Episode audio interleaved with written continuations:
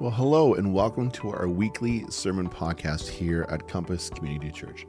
Hey, it's Palm Sunday. Jesus enters Jerusalem with cheers and a fantastic welcome. He enters through the Golden Gate, and then later on in his teaching, he states, I am the gate. What exactly did that mean to his audience then, and what does it mean for us today? Join us as Andrew dives into the words of Jesus when he says, I am the gate. Palm Sunday is always a day filled with mixed emotions because there is celebration in the air, but we still know that there is a journey to the cross. And while we are filled with joy as we worship Jesus, there's also an anticipation that sorrow will come. It's appropriate as a church that we take an entire week to follow Jesus as he moves from the triumphal entry to the upper room, to his trials, and then finally to Calvary before he is laid in the tomb and we come to meet him at the resurrection. 40% of the first three Gospels, Matthew, Mark, and Luke are dedicated to this week, to this last seven days in the life of Jesus. That percentage increases to 65% when we come to the Gospel of John.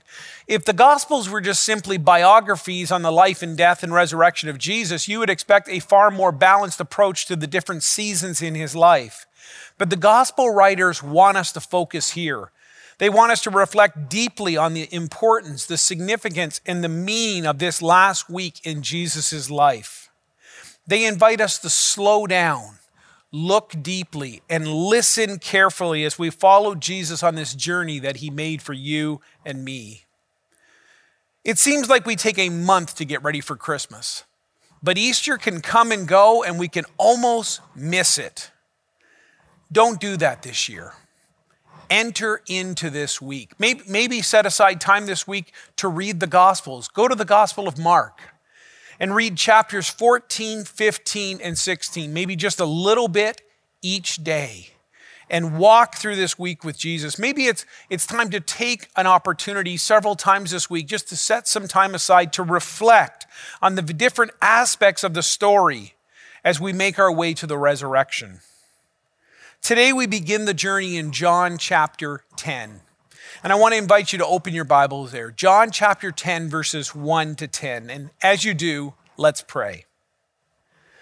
Merciful God, as we enter into this holy week, I pray that you would turn our hearts again to Jerusalem and to the life, death, and resurrection of Jesus. Speak to us through your word and stir within us the gift of faith that we may not only praise him with our lips, but follow him in the way of the cross. And we pray this in his holy name. Amen. In John chapter 10, Jesus is at the height of his popularity, at the climax of his earthly ministry. Crowds have been coming to hear him teach and to watch the miracles that he has performed. And through his words and his actions, Jesus is revealing to them who he is and why he has come. In the immediate context, Jesus has just healed a blind man on the Sabbath, and his authority and motivation for doing so is being challenged by the Pharisees and the religious leaders of his day. Jesus is a threat to their power and to their religious structure. They don't get Jesus. And their goal is to get Jesus out of the way. They want to remove him and they're plotting to kill him. And we are coming to the turning point in John's gospel, moving from Jesus' ministry to his passion, from his teaching to his sacrifice, from his life to his death. Following this conversation in, in chapter 11, Jesus will go and raise Lazarus from the dead, showing that he is God and he has power over death displaying what is a foreshadowing of his own death and resurrection. And then in chapter 12, we come to the triumphal entry of Palm Sunday that we celebrate today. Jesus coming up to Jerusalem, riding on a donkey as the humble king, riding through the golden gates as people wave their palm branches and lay coats on the road as an act of worship and as a declaration that Jesus is the king of their lives. But before all these actions swing into place, Jesus says this in John chapter 1, beginning in verse 1. John chapter 10, beginning in verse 1. Very truly, I tell you, Pharisees, the ones who were challenging him, anyone who does not enter the sheep pen by the gate but climbs in some other way is a thief and a robber. The one who enters by the gate is the shepherd of the sheep. The gatekeeper opens the gate for him, and the sheep listen to his voice. He calls his own sheep by name and leads them out. And when he has brought out all his own, he goes on ahead of them, and his sheep follow him because they know his voice. But they will never follow a stranger. In fact, they will run away because they do not recognize the stranger's voice. Jesus uses, used this as a figure of speech, but the Pharisees did not understand what he was telling them. Verse 7 Therefore, Jesus said, Very truly, I tell you, I am the gate for the sheep. All who have come before me are thieves and robbers, but the sheep have not listened to them. I am the gate. Whoever, whoever enters through me will be saved. They will come in and go out and find pasture. The thief comes only to steal and kill and destroy. I have come that they may have life and have it to the full. Today, we are continuing in our teaching series looking at the I am statements of Jesus in the Gospel of John. And our focus is on Jesus who says, I am the gate. The I am statements of Jesus are really self descriptions. He's telling us who he is, he's sharing his innermost convictions about his own life and identity. In a sense, Jesus is gathering up the whole gospel message and he's displaying it through what, what are really autobiographical vignettes. There are seven of them, and they are given to us by Jesus to help us realize that He is the great I am of the Old Testament. He is Jehovah God in the flesh. And as God, in John 10, Jesus makes two audacious claims about Himself. He says, I am the good shepherd which we will look at on Good Friday.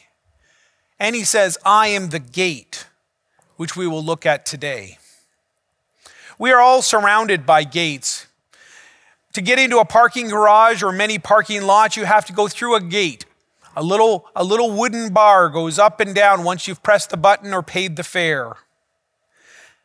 When you arrive at an airport, or when you leave an airport, you do so through gates. To get to those gates, you have to go through security gates.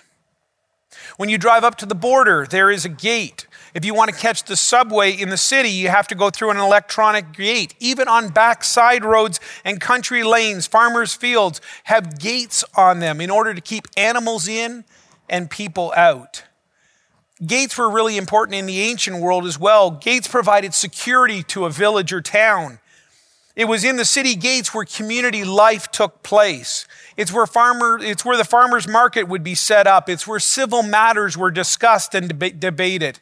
It's where court judgments were announced. It's where life happened.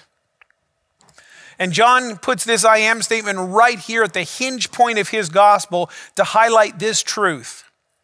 In Christ, the gate, we have been given everything necessary for eternal and abundant life.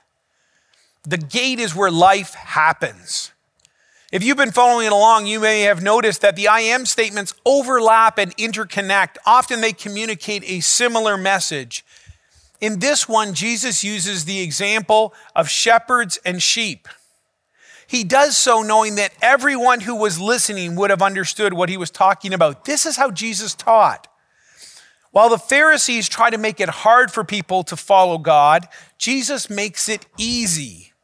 Even today, religion makes it complicated with many rules to keep, but Jesus makes it simple.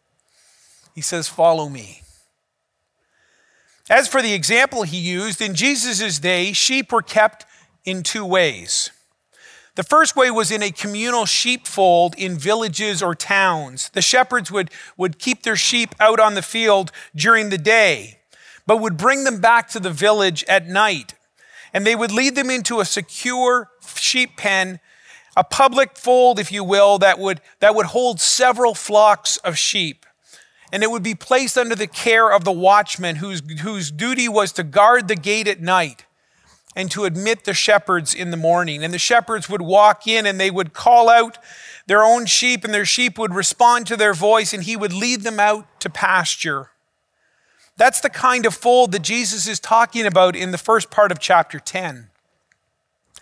The second way of how a shepherd would tend to his sheep was out in the countryside, because during the warm season, the shepherds would take the sheep far, far from the villages. They would be gone sometimes for weeks at a time.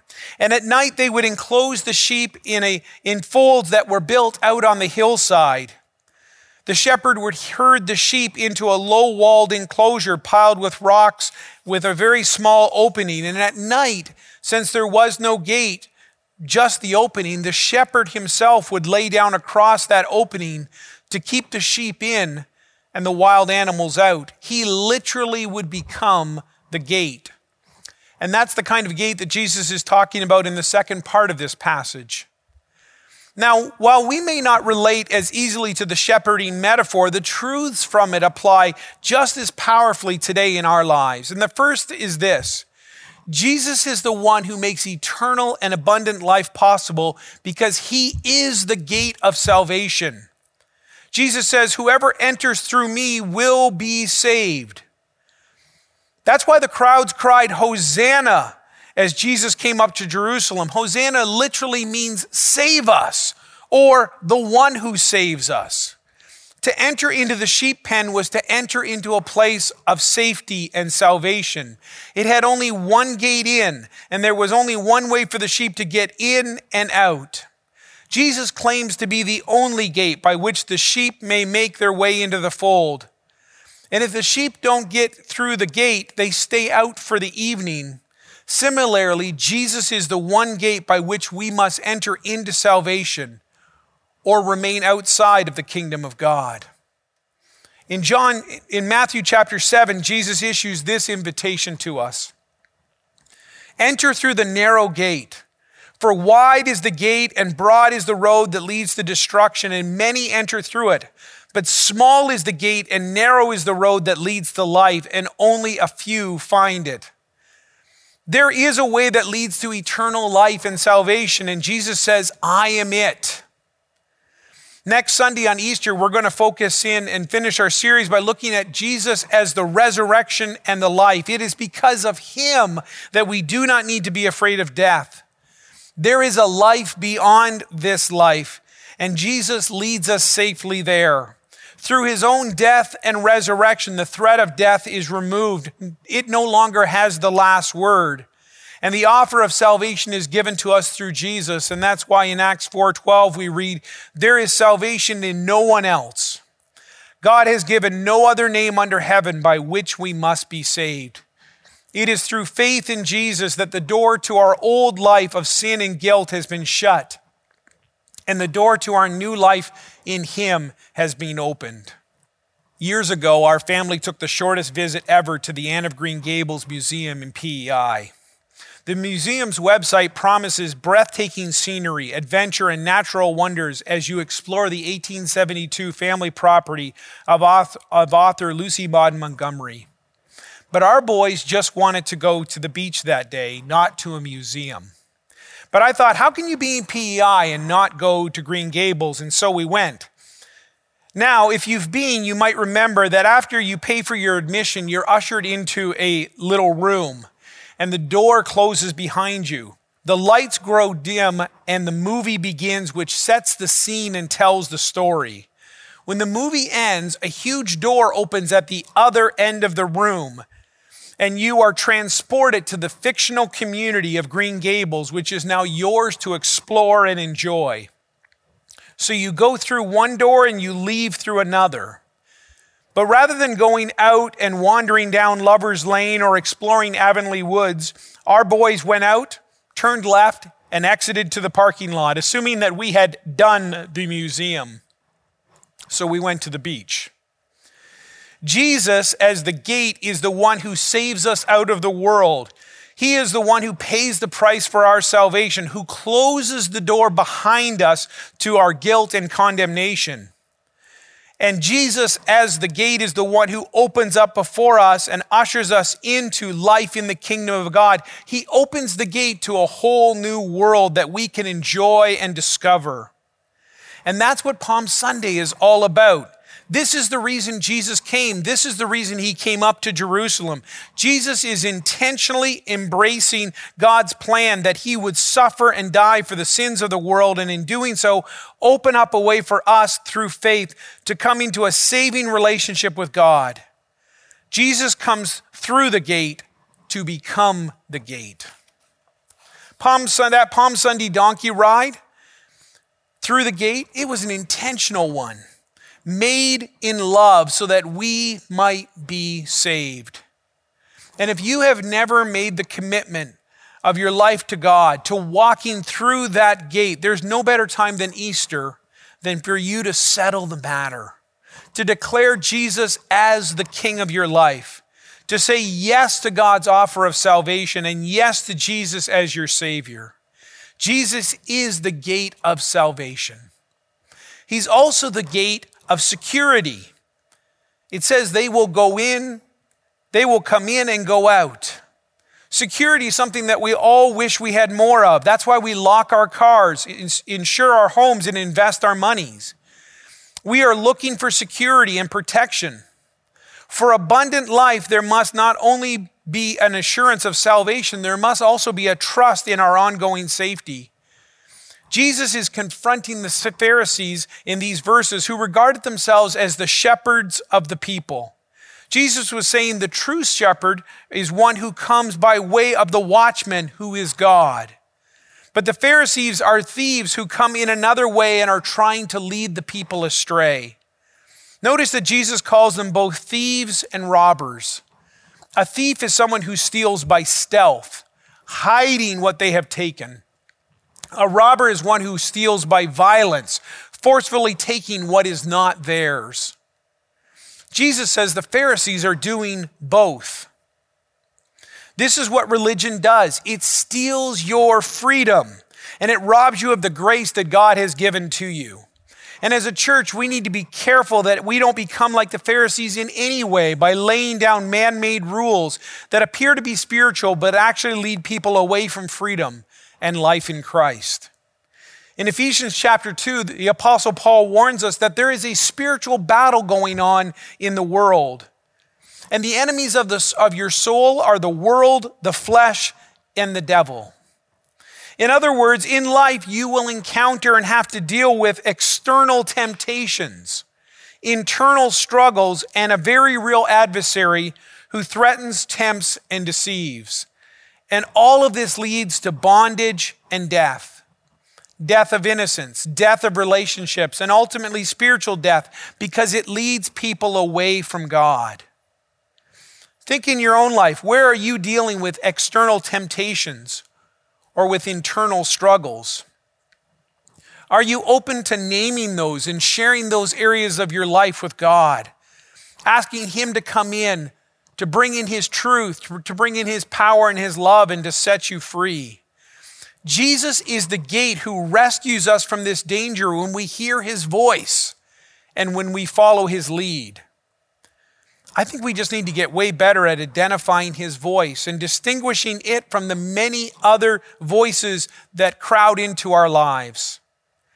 Because in Christ we find eternal security, promised freedom, and no reason to fear. He is our gate, our protector. King David knew all about God as protector. In Psalm 46, he writes this God is our refuge and strength, an ever present help in trouble. Therefore, we will not fear though the earth give way and the mountains fall into the heart of the sea. And maybe that is a verse for you today, because there's a lot of uncertainty and danger around us. Maybe it feels like your world is giving way. Let this be a reminder that God is all powerful, that He loves you, that He is in control, and that He is with you. There is absolutely nothing that can touch you that He does not already know about, and He will remain with you. He will protect you spiritually, and He will guide you into the way of abundant life.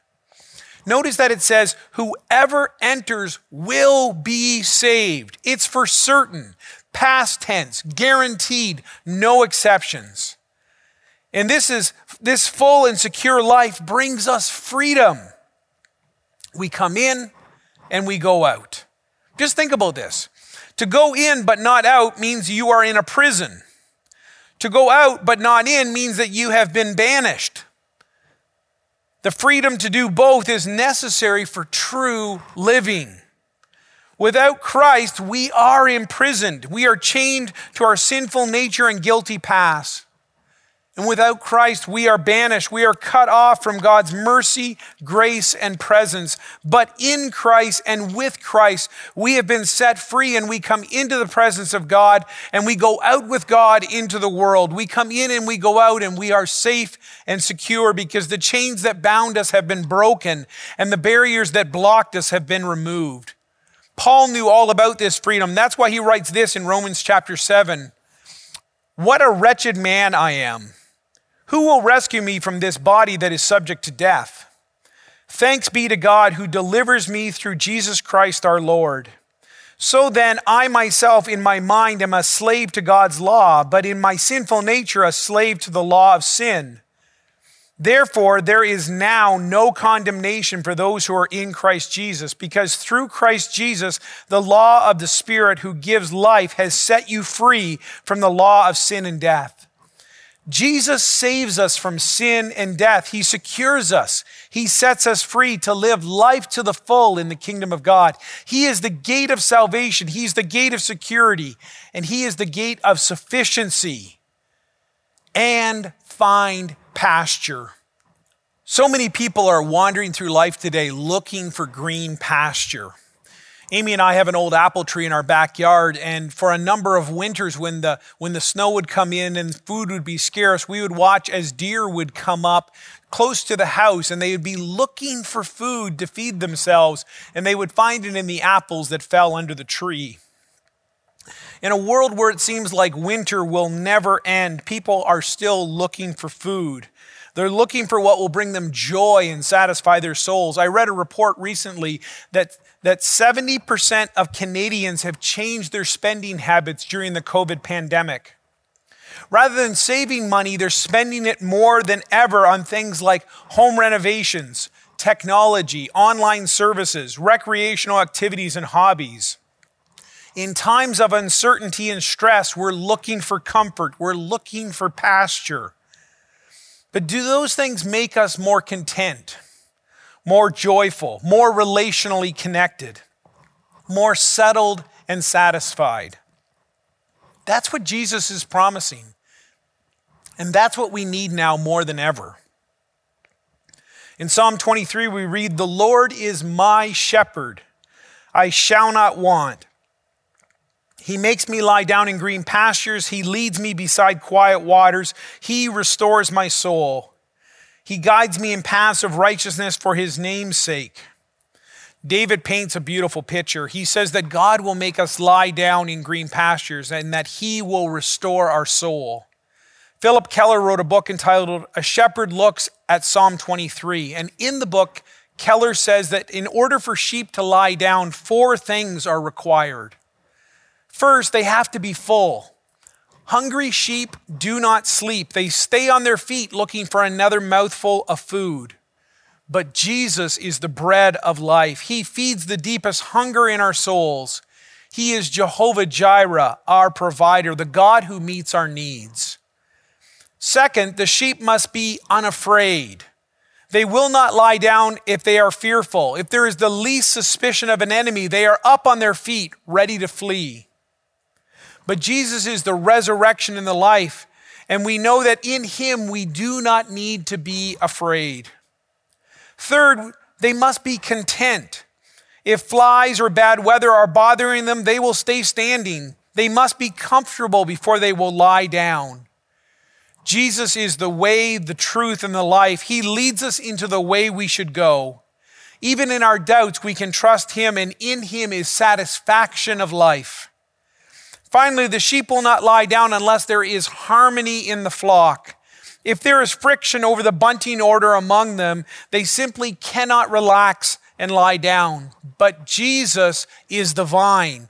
He is the one who connects us together, and as we remain in Him, we will bear much fruit in the unity that He creates because He Himself will become our peace.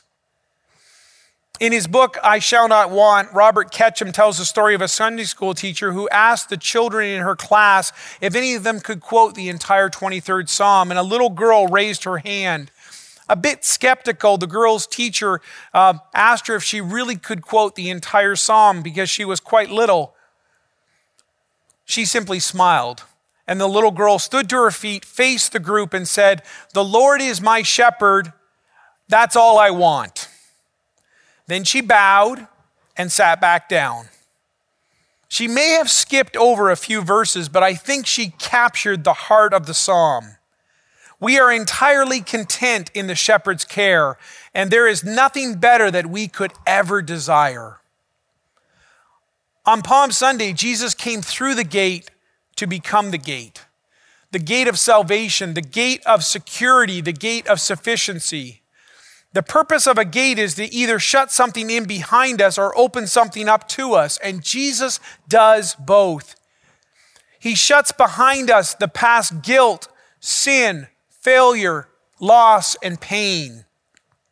And He opens up to us forgiveness, freedom, security, victory, joy, and blessing.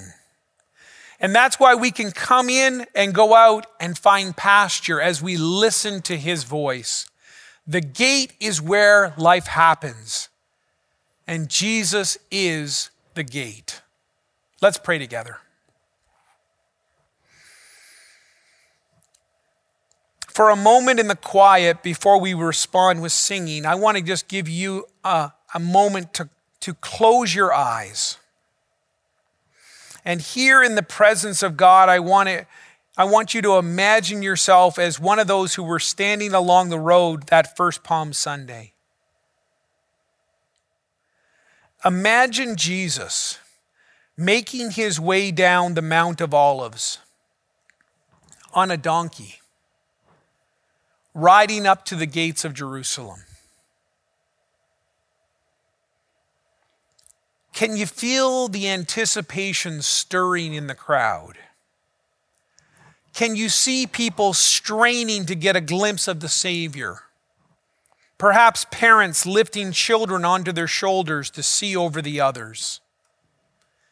Can you hear the voices shouting out scripture and singing out praises?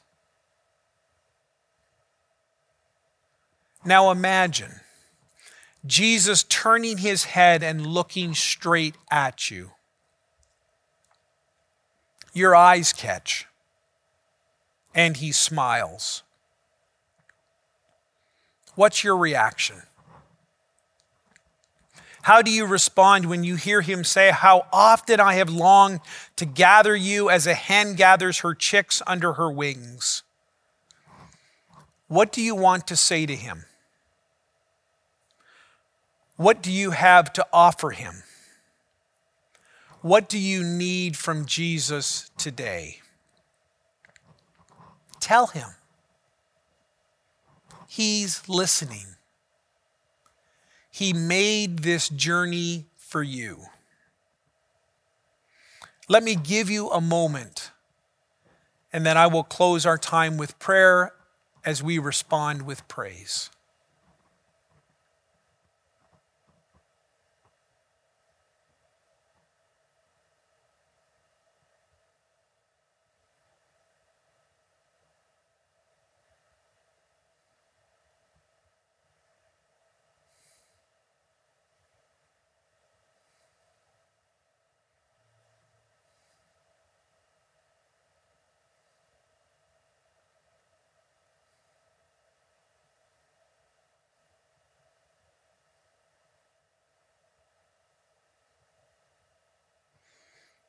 Oh, Jesus, you are the gate. You are the one who, who, who calls us in to salvation and security and sufficiency. You are the one who leads us out into life abundant in the kingdom of God. Today, give us the ability to hear your voice and to follow your lead. We join in the crowd who proclaimed you as the one who saves. Hosanna. Hosanna in the highest. So lead us on, King Jesus, I pray, in your holy name. Amen. Thank you for joining us today. We are truly hopeful and prayerful that this podcast is helpful, that is encouraging and inspiring to you, and we'd love to connect with you to know where you're joining from or when you're listening. But we also love to know how we can make this podcast better. Simply reach out to us and let us know. Share with us your thoughts and opinions. You can easily reach us through email, which is office at This Is Compass, or on any of our social media outlets. And we would also love to connect with you to pray with you. Simply visit thisiscompass.com for our digital prayer card.